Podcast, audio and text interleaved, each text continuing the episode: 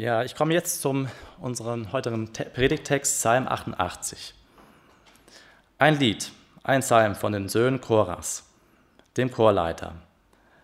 Nach Machalach zu singen, ein Maskil von Heman, dem Israeliter. Herr, mein Gott und Retter, Tag und Nacht komme ich vor dich und schreie zu dir. Lass mein Gebet zu dir dringen. Schenk meinem Flehen ein offenes Ohr, denn meine Seele hat schon mehr als genug Leid erfahren. Ich bin an der Schwelle des Todes angelangt. Man hält mich für einen, der dem Grab schon nahe ist. Ich bin ein Mensch ohne jede Lebenskraft. Dem Tod bin ich ausgeliefert, wie einer der Gefallenen, die im Grab liegen, an die du schon nicht mehr denkst. Deine helfende Hand ist nicht mehr für sie da. Du hast mich in eine abgrundtiefe Grube gelegt, in die tiefsten Tiefen des Meeres, wo finstere Nacht herrscht. Dein Zorn lastet schwer auf mir, mit all deinen Wellen und Wogen drückst du mich nieder. Meinen vertrauten Freunden hast du mich entfremdet, du hast mich zu jemandem gemacht, den sie verabscheuen. Ich bin gefangen und weiß keinen Ausweg mehr. Vor lauter Elend werden meine Augen schwächer. Tagtäglich rufe ich zu dir, Herr, und strecke meine Hände zu dir aus. Willst du denn an den Toten Wunder tun? Oder werden die Gestorbenen aufstehen, um dich zu preisen? Erzählt man sich etwa im Grab von deiner Gnade, in der Totenwelt von deiner Treue? Werden im Reich der Finsternis deine Wunder bekannt gemacht und deine Gerechtigkeit in jedem Land, wo alles vergessen ist? Ich aber, ich schreie zu dir, Herr, und schon am Morgen kommt mein Gebet vor dich. Warum, Herr, hast du mich verstoßen? Warum verbirgst du dein Angesicht vor mir? Von Jugend auf bin ich vom Leid gebeugt und dem Tode nah. Ich trage schwer an den Schrecken, die du über mich kommen lässt. Ich bin völlig verzweifelt. Dein Zorn überrollte mich wie ein Flammenmeer. Deine schrecklichen Angriffe haben mich vernichtet. Wie gefährliche Wellen schlagen sie über mir zusammen, den ganzen Tag. Sie bedrängen mich von allen Seiten. Meinen Freunden und Nachbarn hast du mich entfremdet. Mein einziger Freund ist die Finsternis. Die auf den Herrn Jesus Christus schauen, die werden strahlen vor Freude und ihr Vertrauen auf diesen Herrn und auf sein Wort werden niemals enttäuscht. Ich freue mich, dass ich mit euch zusammen jetzt auf diesen Herrn Jesus Christus schauen kann. Und ich grüße besonders auch diejenigen, die, die das jetzt, da sind wir, die dieses Lied jetzt nicht einfach so singen konnten. Also dieses zweite Lied. Mit Jesus alle Tage. Dieses, die wichtigsten Worte in diesem Lied sind mit Jesus. Das Lied, das wir vorher gehört haben, und äh, da möchte ich euch äh, mit äh, zurücknehmen äh, in diese Dunkelheit. Dieses Lied, das wirklich endet in dieser totalen Finsternis. Mein einziger Freund ist die Finsternis. Und ich glaube, dass es in unserer Zeit wichtig ist, äh, dass wir uns damit, damit beschäftigen. Ich bin äh, in meinem Glauben und in dem, was ich euch auch hier weitergebe, äh, bin ich geprägt von dem, was ich auch äh, in der Arbeit der Mission immer wieder äh, erlebe. Und äh, seit über zwanzig Jahren, dreiundzwanzig Jahren äh, erlebe ich sehr viel von dem, äh, was in Gebieten geschieht, in, der, in denen Menschen auch nicht auf der Sonnenseite des Lebens ihren Glauben leben. Und das ist und bleibt eine, eine riesige Herausforderung. Was kann man glauben, wenn, wenn äußerlich es keinen Grund mehr gibt, sich zu freuen? Ich habe, wenn ich denke, in den letzten Tagen, wenn ich mit Geschwistern spreche aus verschiedenen Ländern, äh, stelle das viele, viele Fragen auch an, an meiner Vorstellung von Glauben und vom Evangelium.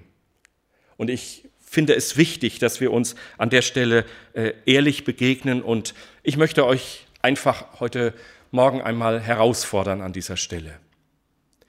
Ich erinnere mich sehr gut, ich hab, äh, es gibt Bilder, die ich vor mir habe, die ich niemals vergessen werde. Dieses Bild ist schon sehr alt, was man auch an der Person sehen kann, äh, die eigentlich identisch sein soll mit mir, äh, aber das ist äh, neunzehnhundertneunundneunzig war das, fast Schwarz-Weiß-Zeitalter noch, und äh, es war in Armenien.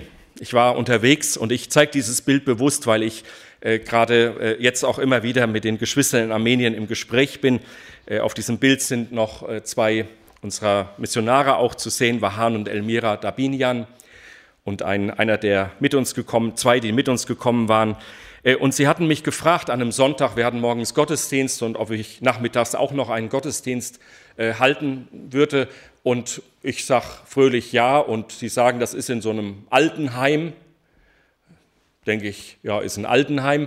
Und kam dorthin äh, in Jerewan, in der Hauptstadt, und äh, das war eine, eine verlassene Fabrik, äh, eine verfallene Fabrik, und es waren ungefähr dreihundertachtzig Flüchtlinge dort, die alle dort ange- gestrandet waren äh, aus, als Folge von dem Krieg mit Aserbaidschan, der kurz vorher mit, ja, nicht mit einem Friedensvertrag äh, zu Ende gegangen war. Und in diesem, diesem Raum, äh, und ich hatte vorher schon viele äh, Geschichten, viele Biografien gehört, in, in, auf diesem Bild sieht man eine Gruppe von Frauen, das waren nur Frauen da. Diese Frauen hatten alle innerhalb der letzten Wochen und Monate ihre Männer, ihre Kinder verloren. Viele haben mit angeschaut, wie sie vor ihren Augen äh, die Familienangehörigen äh, ermordet wurden. Es war eine einzige Frau dort, die man unten links auf dem Bild sehen kann, eine Frau, die ein Kind äh, erhalten hatte. Gott hatte ihr dieses Kind äh, behalten. Das war äh, das Einzige, was ihr geblieben war. Sie hatten alles verloren, und ich stand da mit der gleichen Bibel, und dann fragt man sich, was, was predigt man denn an so einem Ort? Welche Lieder kann man denn singen in so einem Gottesdienst? Und ich, ich musste immer wieder weinen, wenn ich an, an die Situation von diesen, diesen Menschen denke. Und mich hat das sehr, sehr bewegt, wie diese Frauen am Schluss sagten, die überhaupt keine Lebensperspektive mehr hatten. Und sie, leben, sie, sie hatten keine Chance, das wieder, das Verlorene zurückzubekommen. Und sie sagten am Schluss, schick uns jemanden, der uns Gottes Wort bringt. Und das hat mich, hat mich sehr, sehr beschäftigt. Und ich, ich könnte euch viele Beispiele erzählen, und diese Bilder sind sehr aktuell, weil gerade jetzt vor einigen Monaten wieder ein schrecklicher Krieg war zwischen Aserbaidschan oder der Türkei und Armenien. Und in diesem kleinen Volk der Armenier dort im Kaukasus, da sind Tausende von jungen Leuten, von jungen Männern umgekommen. Viele der Familien, es sind zwei Komma vier Millionen Menschen, die in Armenien leben, die viele, viele Familien sind betroffen davon. Und das Leid ist sehr präsent. Und die Situation hat sich eigentlich nicht verändert. Ich glaube, dass es gut ist, diesen Psalm neunundachtzig, Psalm achtundachtzig sich anzuschauen. Leben in der Finsternis, mein einziger Freund ist die Finsternis. Wir haben äh, diese Worte eben gehört. Ich möchte sie jetzt nicht nochmal lesen, sondern wir wollen uns dieses Lied äh, einfach nochmal äh, so im, im Zusammenhang anschauen und welche Botschaft uns der Heilige Geist auch durch dieses Lied vermittelt, auch für unser Leben. Wir finden in der Bibel sehr viele äh, Lebenszeugnisse, und dieses Lied, das wir eben zwischen dem Text und der Predigt gesungen haben und gehört haben, äh, ist so ein Lebenszeugnis, und preist den Herrn für solche Zeugnisse. Es gibt viele Psalmen und viele Christen, äh, die, die haben diese Vorstellung, und viele haben auch diese Erfahrung machen dürfen, dass es irgendwann im Leben eine Krise gibt, die schon vieles äh, durcheinander wirbelt, mehr oder weniger heftig ist. Aber diese Krisen dauern dann eine bestimmte Zeit, und man betet und man hat Geschwister, die einem helfen, man erfährt irgendwo Ermutigung, und, und nach dieser dunklen Zeit kommt dann wieder das Licht. Wir, wir sehnen uns alle danach und man spürt das auch in vielen Liedern, äh, die wir haben, äh, dass man, dass man versucht, immer in der letzten Strophe noch die Auflösung zu bringen. Das, das, diese Spannung, die in diesem Psalm achtundachtzig steht, die halten wir fast nicht aus. Man, man fragt sich dann, äh, ja, da muss doch noch irgendwas kommen. Man sucht irgendeinen Strohhalm. Und wie gesagt, preist den Herrn für solche Erfahrungen, äh, der Hilfe Gottes, der Wunder Gottes und äh, dieser Segnungen, äh, das ist, das ist herrlich und diese Zeugnisse gibt es. Und sie zeigen etwas von dieser, dieser Macht und Herrlichkeit Gottes, äh, aber es gibt auch andere Zeugnisse. Und es gibt zwei Psalmen, die am Ende dunkel bleiben, wo es keine Auflösung gibt. Und das ist Psalm neununddreißig und das ist Psalm achtundachtzig. Und ich möchte mit euch jetzt nochmal diese Worte anschauen, einfach um die Situation dieses, dieses äh, Beters äh, vor Augen, uns vor Augen zu führen. Und das ist der erste Punkt. Ich habe drei Punkte, aber die zweiten und dritten sage ich euch gleich erst. Äh, den ersten, äh, es gibt Menschen aus dem Volk Gottes, es gibt Nachfolger Jesu, die lebenslange Krisenzeiten erleben. Es gibt Kinder Gottes, die lebenslange Krisenzeiten und auch lebenslange, auf dieser Erde, auf diese Erde bezogen, lebenslange äh, Dunkelheit erleben. Dieses Lied äh, hat ja eine, eine Überschrift, das sind einige Anweisungen an die, die Musik machen, an die, die die Melodie äh, anstimmen sollen, die, die äh, vor dem Volk Gottes stehen, um äh, zum Lobgesang äh, anzuleiten. Manche Worte sind heute nicht mehr ganz klar für uns, äh, wie sie zu verstehen sind. Aber was deutlich ist, ist, ist eine Anweisung äh, von den Söhnen Korachs, dem Chorleiter. Äh, es ist eine Anweisung an die, die die verantwortlich dafür waren, den Lobgesang anzustimmen. Das ist so schön, wie Gott das geordnet hatte, auch in seinem Gottesdienst, Menschen begabt hat, wie wir das auch hier erleben dürfen, immer wieder, dass, dass uns Menschen anleiten, auch in diesem, diesem Lobgesang. Und jetzt bekommen sie den Auftrag, dieses Lied zu singen. Ich äh, weiß ja nicht, wie die reagiert haben. Aber die erste Reaktion, wenn, wenn ich das heute jetzt einem, einem Singteam vorlegen würde und sagen, das ist, das ist das Lied heute im Gottesdienst, das ist Monatslied, das ist Jahreslied, dann würden die mir, mir sagen, äh, hast du da noch eine Folie vergessen oder so? Äh, da, da fehlt doch was. Mein größter Freund ist die Finsternis, so kann man kein Lied aufhören. Das ist, äh, aber, aber das ist wichtig, äh, dass die, die im, im Haus Gottes dienen, äh, dass wir, dass wir auch äh, wirklich einen Blick haben für das gesamte Evangelium und für die Botschaft, die, die der Herr uns, uns äh, offenbart hat. Und äh, ich glaube, dass dieses Lied, wenn es gesungen wurde, äh, die einen haben gestöhnt, äh, die anderen haben gesagt, genau meine Welt. Und, äh, äh, aber dieses Lied stand im Liederbuch Israels und es wurde immer wieder angestimmt. Psalm achtundachtzig, genauso auch wie Psalm neununddreißig. Diese Lieder vermitteln Glaubenslehre. Das ist äh, wirklich, äh, die etwas widerspiegeln. Und äh, dem Heiligen Geist war es wichtig, dass dieses Lied in das Liederbuch des Volkes Gottes hineingekommen ist. Das beginnt äh, im Vers zwei hier, wörtlich heißt es hier, Herr, Gott meines Heils, Herr, mein Gott und Retter.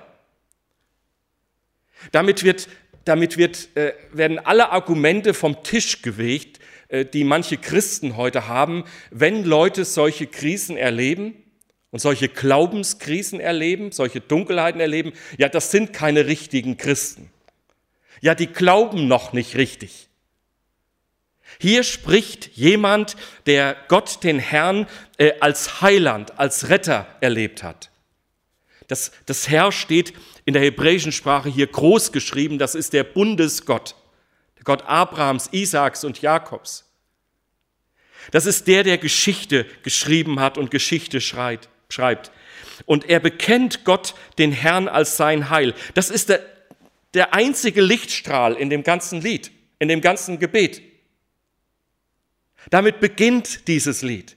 Und was auch ganz, ganz positiv ist, dass er mit all diesen Anfechtungen und Nöten zu Gott kommt. Viele, die in eine Krise geraten, die wenden sich von Gott weg. Und man, man vereinsamt total, äh, dass man, und man verbittert und, äh, und das hat so viel negative Auswirkungen. Dieser Mann kommt mit seiner schrecklichen Not, auch mit seiner schrecklichen Einsamkeit. Wenn du sowas erlebst und nimmst an einem Gottesdienst teil, fühlst du dich immer einsamer. Weil du denkst, allen anderen geht's gut, aber, aber ich habe eine völlig andere Erfahrung in meinem Glaubensleben.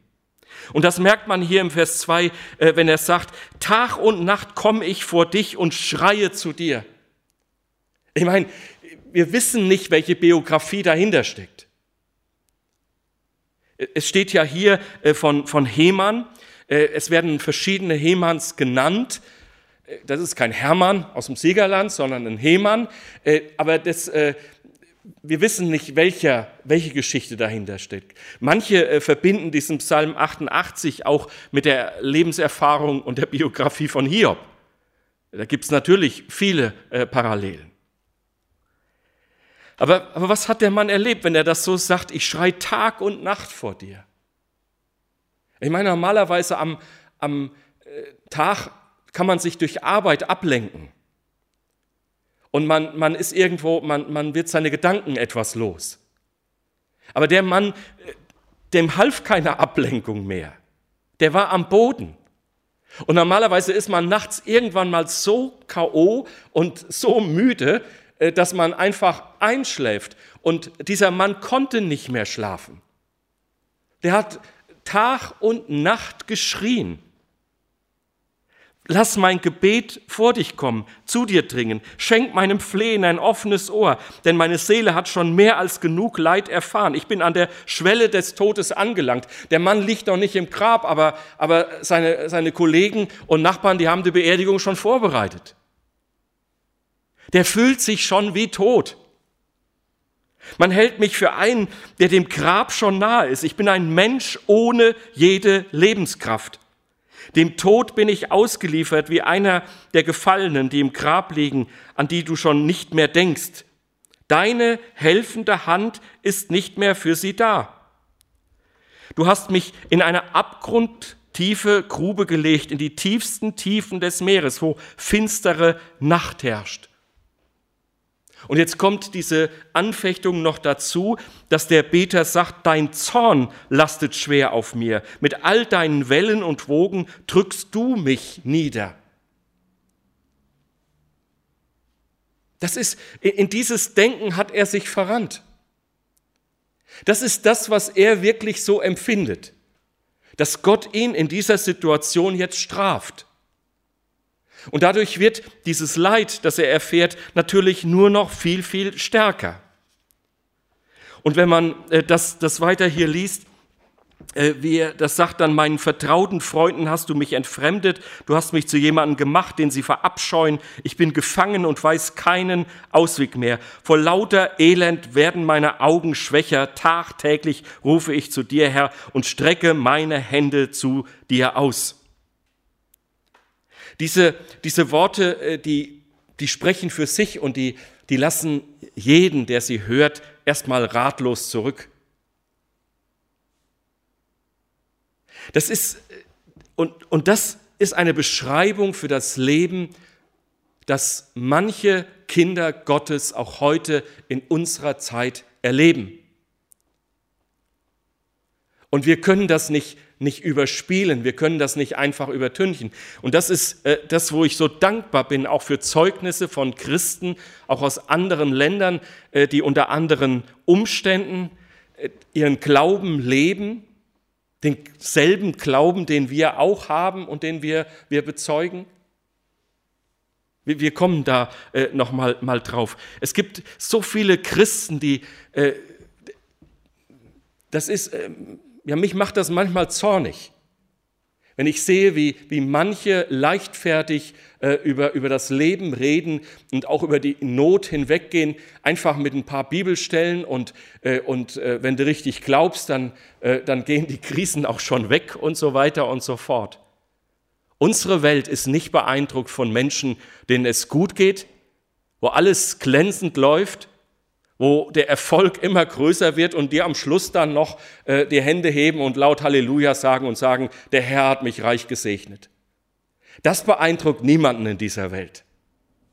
Aber Menschen sind, kommen ins Nachdenken und Menschen sind, äh, sind irgendwo irritiert, wenn sie erleben, dass es Menschen gibt, die, denen es schlecht geht, die mit Jesus leben und wo es immer dunkler wird und immer schwieriger und die immer noch beten und immer noch sagen, mein Jesus, mein Retter. Es sagt hier weiter, er stellt hier ein paar Fragen, Vers elf und zwölf. Willst du an den Toten Wunder tun? Werden die Gestorbenen aufstehen, um dich zu preisen? Erzählt man sich etwa im Grab von deiner Gnade, in der toten Welt von deiner Treue? Das sind rein theoretische Fragen, äh, rhetorische Fragen. Der stellt diese Fragen nicht, um darauf eine Antwort zu bekommen. Die Antwort ist klar. Wenn ich tot bin, da kommt nichts mehr. Herr, das nützt mir nichts, äh, irgendwelche Verheißungen, die du gesagt hast, äh, die ich überhaupt nicht erlebe. Und irgendwann ist es zu spät. So ist diese Erfahrung. Wer so in einer Dunkelheit drin hängt, äh, der, der, der handelt nicht mehr und der denkt nicht mehr logisch. Da hilft es nichts, wenn ich dann da hinkomme und einfach mal äh, dann alles analysiere und, und dann alles richtig stelle und äh, sag, äh, jetzt können wir nochmal die Fundamente äh, nochmal alle nochmal aufzeigen und, äh, und gucken, wo du dich da verrannt hast und sowas. Äh, das, das hilft demjenigen nicht. Der, der spricht das so aus und wir auch als Volk Gottes müssen sowas aushalten, ohne äh, die Auflösung sofort zu bekommen. Es gibt Hoffnung. Und es gibt Trost, auch für diesen Menschen. Das kommt in ein paar Minuten. Nein, das ist schon geschehen, aber ich sage es euch in ein paar Minuten.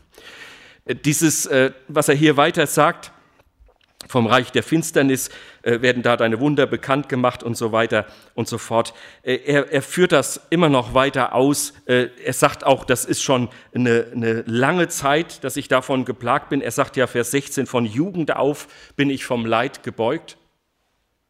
Und dem Tod nah, was steckt da für eine Geschichte hinter?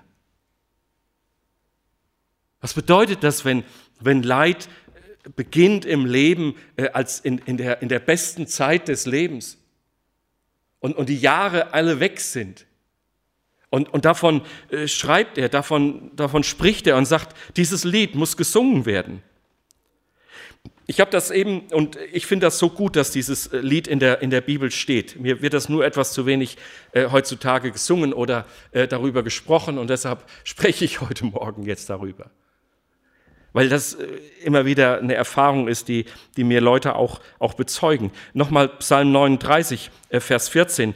Äh, ihr könnt das... Äh, Ihr könnt das nochmal nachlesen, auch Psalm neununddreißig ist der andere, der, der so im Dunkeln bleibt. Das sagt der, der Beter, blicke von mir weg, dass ich noch einmal fröhlich werde, bevor ich dahin gehe und nicht mehr bin. Das ist im Grunde genommen das Gegenteil von dem, was ich am Anfang gesagt habe, Psalm vierunddreißig, Vers sechs, die auf den Herrn schauen, die werden strahlen vor Freude. Der Beter sagt hier, Herr, guck nicht mehr auf mich, damit ich mich nochmal freuen kann. Es ist schlimm genug, das, was ich erlebe, aber dass ich das erlebe als jemand, wo ich den Eindruck habe, ich, ich erlebe es mit dir. Du bist dabei. Du bist der Herr. Du, das ist mir immer, wird mir immer gesagt, du bist der Herr über allem. Du regierst über alles. Und, und in so einer Situation, da hilft einem äh, diese ganze, auch vieles nicht mehr. Wir, früher haben wir immer gesagt, man darf keine Warum-Fragen stellen, man muss Wozu-Fragen stellen. Das ist alles Quatsch. Wenn, wenn du in dem Loch drin bist, hilft dir das nichts mehr. Nichts hilft da mehr. Das ist einfach so und das ist die Erfahrung und, und die müssen wir aushalten. Und da können wir nicht sagen, stopp, Heman, sowas will ich, will ich nicht hören in der Gemeinde. Gott, der Herr, sagt nicht, Heman, jetzt gehst du einen Schritt zu weit. Jetzt ist Stopp, das kommt nicht in die Bibel. Doch, das steht in der Bibel und das ist wichtig. Jetzt kommt das Zweite, was ich uns zeigen möchte, einfach als wenn man dieses Leben sich jetzt so anschaut. Ich habe das überschrieben, für den, denen es gut geht, für die sage ich jetzt, Krisenzeiten sind ein Test für den Glauben. Krisenzeiten sind ein Test für den Glauben.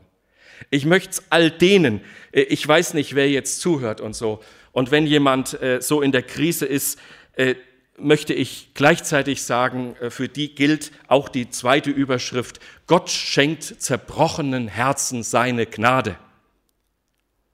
Aber für all die und für denen es uns weitgehend gut geht, einfach mal eine Frage, wie gehen wir um mit diesem, mit diesen, diesen Gedanken hier?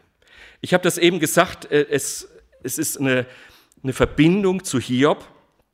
Es ist ja hochinteressant, wie Satan dem Herrn einen Vorwurf macht und sagt, das ist kein Wunder, dass die Leute dich toll finden und dass sie dich anbeten und, und mit dir leben wollen, denen geht's ja gut. Nimm denen doch mal ihr ganzes Spielzeug weg. Nimm denen doch mal ihre ganze, all das, das Schöne weg, die Gesundheit und, und, und ihr, ihr Hobby und, und ihr Auto und, und, und alles. Und dann guck mal, dann guck mal. Guck mal, ob die dich immer noch anbeten. Das sind schon in Hiob eins, acht bis zwölf, äh, das sind schon sehr herausfordernde äh, Worte, die hier steht. Und wir lesen im Buch Hiob dann, äh, dass eine Katastrophe nach der anderen geschieht und, und äh, der Herr lässt bei Hiob das Leiden zu, um Satan zu zeigen, dass der Glaube Hiobs echt ist, beziehungsweise Gottes Gnade größer ist als diese Anfechtungen. Hiob glaubt nicht, weil es, äh, weil es ihm gut geht, sondern weil er Gottes Größe erlebt hat. Wir sind nicht Hiob. Das ist, der Herr weiß, was er seinen Kindern zumutet. Und die Bibel sagt uns sehr deutlich, dass er uns nicht über unser, unser äh, Vermögen in Versuchung bringt. Das ist äh, ein Spannungsfeld, in dem wir stehen. Aber ich glaube, dass dass dieses vergangene Jahr, das wir erlebt haben hier bei uns, dass ja angesichts von dem, was in dieser Welt geschieht, auch in, in diesen letzten Monaten, da wo, wo, wo keine funktionierenden Gesundheitssysteme sind und keine sozialen Absicherungen sind und so, wo, wo, wo, wo es so schlimme Verluste gibt und, und, und, und schreckliche Entwicklungen.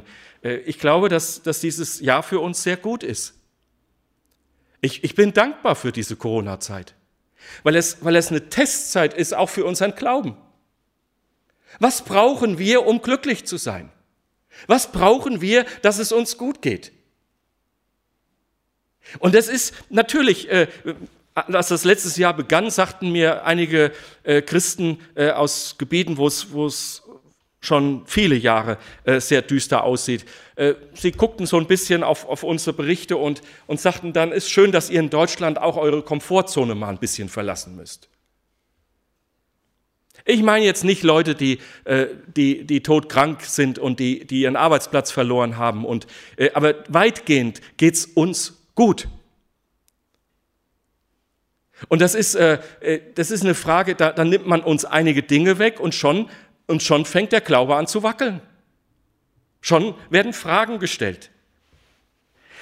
Was bleibt von unserem Glauben, wenn uns, wenn uns Dinge, die uns so wichtig sind in unserem Leben, wenn uns die weggenommen werden?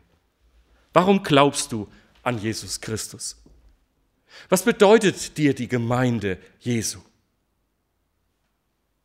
Was darf das kosten, dieser Glaube?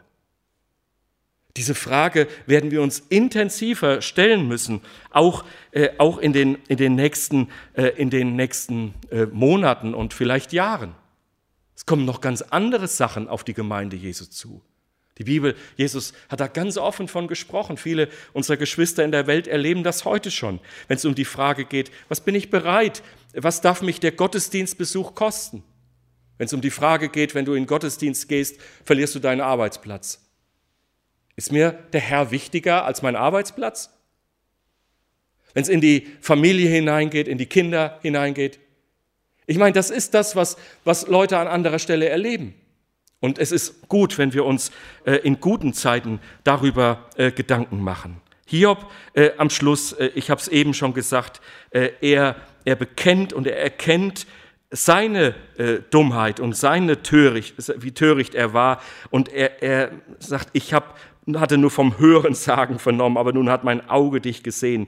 Und äh, er, er tut Buße über, über seinen Glauben, wie er geglaubt hat. Und er, er, er betet diesen Herrn an. Und das ist, äh, das ist ein ganz, ganz, ganz tiefes Zeugnis. Jetzt kommt das dritte. Und, äh, und ohne diesen dritten Punkt kann ich nicht über Psalm achtundachtzig predigen. Und das ist der Grund, äh, dass dieses Lied, das wir vor der Predigt gehört haben, richtig ist. Mit Jesus. Und der dritte Punkt heißt, über allen Dunkelheiten unseres Lebens leuchtet das Kreuz von Golgatha. Über allen Dunkelheiten unseres Lebens, über alle Finsternis leuchtet das Kreuz von Golgatha. Auch in diesem Psalm achtundachtzig, in diesem, diesem Lied, äh, geht es um Jesus Christus, den Gekreuzigten. In Matthäus siebenundzwanzig äh, wird berichtet, wie mitten am Tag, äh, dort am siebten April im Jahr dreißig, äh, zwischen zwölf und fünfzehn Uhr äh, an diesem Tag eine Finsternis über das Land kam. Und dass, dass Jesus dort mit lauter Stimme geschrien hat und gerufen hat, Eli, Eli, lema sabachthani, das heißt, mein Gott, mein Gott, warum hast du mich verlassen? Heman dachte, dass er die schlimmste Dunkelheit der Welt erleben muss. Aber die Bibel macht es klar, dass es nur einen einzigen Menschen, der ganz Gott und ganz Mensch war, der freiwillig die ganze Herrlichkeit des Himmels verlassen hat, um auf diese Erde zu kommen. Es gab nur einen, der diese größte Finsternis der, der Gottverlassenheit erleben musste. Und Jesus Christus hat alle Sünden auf sich genommen und er konnte Psalm achtundachtzig zurecht beten. Auch unser Herr Jesus hat dieses Gebet in den Gottesdiensten gesungen. Und er wusste, ich komme in diese Finsternis hinein, dass alle mich verlassen und dass die Finsternis äh, nur noch äh, um mich herum ist. Dieser Psalm achtundachtzig ist auch wie Psalm neununddreißig, ist zutiefst ein messianischer Psalm, der uns immer zu Jesus hinführt, immer äh, zum Kreuz hinführt. Heman hat diese Frage gestellt, willst du denn an den Toten Wunder tun oder werden die Gestorbenen aufstehen, um dich zu preisen? Erzählt man sich etwa im Grab von deiner Gnade, in der Totenwelt von deiner Treue? Und durch Jesus Christus, das haben wir eben am Anfang in Liedern bezeugt, durch Jesus Christus äh, müssen wir es sagen, ja, ja, das werden die Toten. Das werden die, die im Glauben an den Herrn und an die Erlösung gestorben sind, tun. Sie werden in alle Ewigkeit den Herrn anbeten. Und das ist das Wort, was ja aufleuchtet über erster Korinther fünfzehn. Wir kommen von Ostern her. Tod, wo ist dein Sieg? Hölle, wo ist das? Wo ist, wo ist da die, noch, noch der, die letzte Feindschaft? Die Feindschaft ist da, aber das besiegt uns nicht mehr. Und das können wir nur sagen, wenn wir Jesus Christus kennen. Wenn wir unser Vertrauen auf Jesus setzen. Und deshalb ist dieses Dieser erste Satz in Psalm achtundachtzig von Heman und dass er im Gebet äh, drinsteht und seine Not zum Herrn schreit, ist äh, so entscheidend. Herr, Gott meines Heils, Herr, mein Heiland. Und dazu möchte ich uns ermutigen, es gibt keine Hoffnung für Menschen und es gibt keinen Trost für Menschen, die ihr Vertrauen auf sich selbst oder auf irgendetwas in dieser Welt setzen. Hoffnung und Trost gibt es nur für Menschen, die Frieden gefunden haben mit Gott, dem Herrn. Ich möchte schließen mit einem äh, uralten Bekenntnis. Lieder sind ja Bekenntnisse. Es gab viele lange Zeit äh, in der Christenheit, und manche machen das heute noch, äh, gibt es extra formulierte Bekenntnisse, um den Glauben auf den Punkt zu bringen. Was glaube ich? Was ist mir wichtig?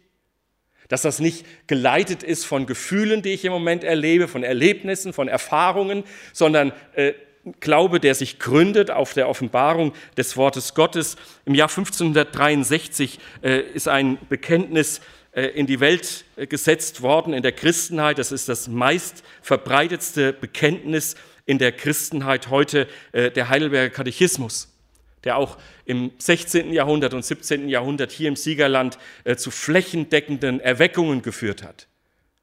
Das sind nicht die Erweckungen im neunzehnten Jahrhundert, sondern es gab vorher äh, bewegende Erweckungen, äh, als, als der Glaube äh, plötzlich, als das Evangelium verkündigt wurde und äh, auch hier in jeder Schule, äh, in jeder Dorfschule und überall in den Häusern äh, diese Worte studiert wurden. Und dieser Heidelberger Katechismus äh, hat eine, einen Aufbau und beginnt mit der Frage eins und Frage zwei, die dann entfaltet wird. Und die erste Frage ist die entscheidende Frage, auch in unserer Zeit. Was ist dein einziger Trost im Leben und im Sterben? Und die Antwort, und sie ist gespickt voll mit, mit, mit den Unterschriften äh, des Heiligen Geistes, mit Bibelstellen, äh, die Antwort, dass ich mit Leib und Seele im Leben und im Sterben nicht mir, sondern meinem treuen Heiland Jesus Christus gehöre, der mit seinem teuren Blut für alle meine Sünden vollkommen bezahlt und mich aus aller Gewalt des Teufels befreit hat und so bewahrt, dass ohne den Willen meines Vaters im Himmel kein Haar von meinem Kopf fallen kann, ja, dass mir sogar alles zu meinem Heil dienen muss. Darum sichert er mir auch durch seinen Heiligen Geist das ewige Leben zu und macht mich von Herzen willig und bereit, fortan für ihn zu leben. Darauf können wir uns verlassen, auf das, was Jesus für uns vollbracht hat. Und die, die zweite Frage ist, und, und das ist die Frage, die wir uns alle stellen müssen, auch heute, welche Dinge müssen wir wissen, dass wir in diesem Trost selig leben und sterben können? Drei Dinge, wie groß meine Sünde und mein Elend ist. Das ist wichtig. Ich muss wissen, dass ich ein Sünder bin. Das Zweite, wie ich von allen meinen Sünden und meinem Elend erlöst werde. Dass jeder Gottesdienst mich hinlenkt, hinleitet zu der vollbrachten Erlösung durch Jesus Christus. Kreuz von Golgatha, das immer im Mittelpunkt steht. Und das Dritte, wie ich Gott für diese Erlösung danken soll. Ich wünsche uns allen das, dass wir, dass wir diese Erfahrung machen, dass die, die im Moment auch in Krisen sich bewegen, dass sie, dass sie das hören dürfen aus Gottes Wort, dass sie den Blick richten können mit ihren Tränen, mit ihrer Not auf Jesus, den Gekreuzigten, und dass wir das wissen, dass, dass nichts, weder Tod noch Leben, weder Engel noch Gewalten, weder Gegenwärtiges noch Zukünftiges, noch Mächte, weder Höhe noch Tiefe, noch irgendein anderes Geschöpf uns wird scheiden können von der Liebe Gottes, die in Christus Jesus ist, unserem Herrn. Und für alle, denen es gut geht und die sagen, naja, äh, das wird an mir auch noch vorübergehen. Äh, ich ich finde es wichtig, äh, dass wir uns Gedanken machen über unser Leben. Und dass wir auch vielleicht auch die gegenwärtige Zeit einfach mal nehmen und auch Zeugnisse, die wir aus der Weltmission hören, auch von Geschwistern, die verfolgt werden, die bedrängt werden, die unter ganz anderen Umständen auch ihren Glauben leben, und dass wir selbst herausgefordert werden, was ist uns wirklich wichtig in unserem Leben? Worauf kommt es an? Und was sind wir bereit, auch loszulassen, um einfach diese Freude in der Gemeinschaft äh, mit Jesus zu finden? Ich möchte mit uns beten. Herr Jesus, wir danken dir für dein Wort. Danke für dieses ehrliche Zeugnis, das du uns schenkst, auch durch Heman, und dass es auch diese Biografien gibt, auch in deinem Volk. Lass uns, Herr, Menschen sein, die einfach den Trost und die Hoffnung in dir gefunden haben, damit wir dich ehren. Amen.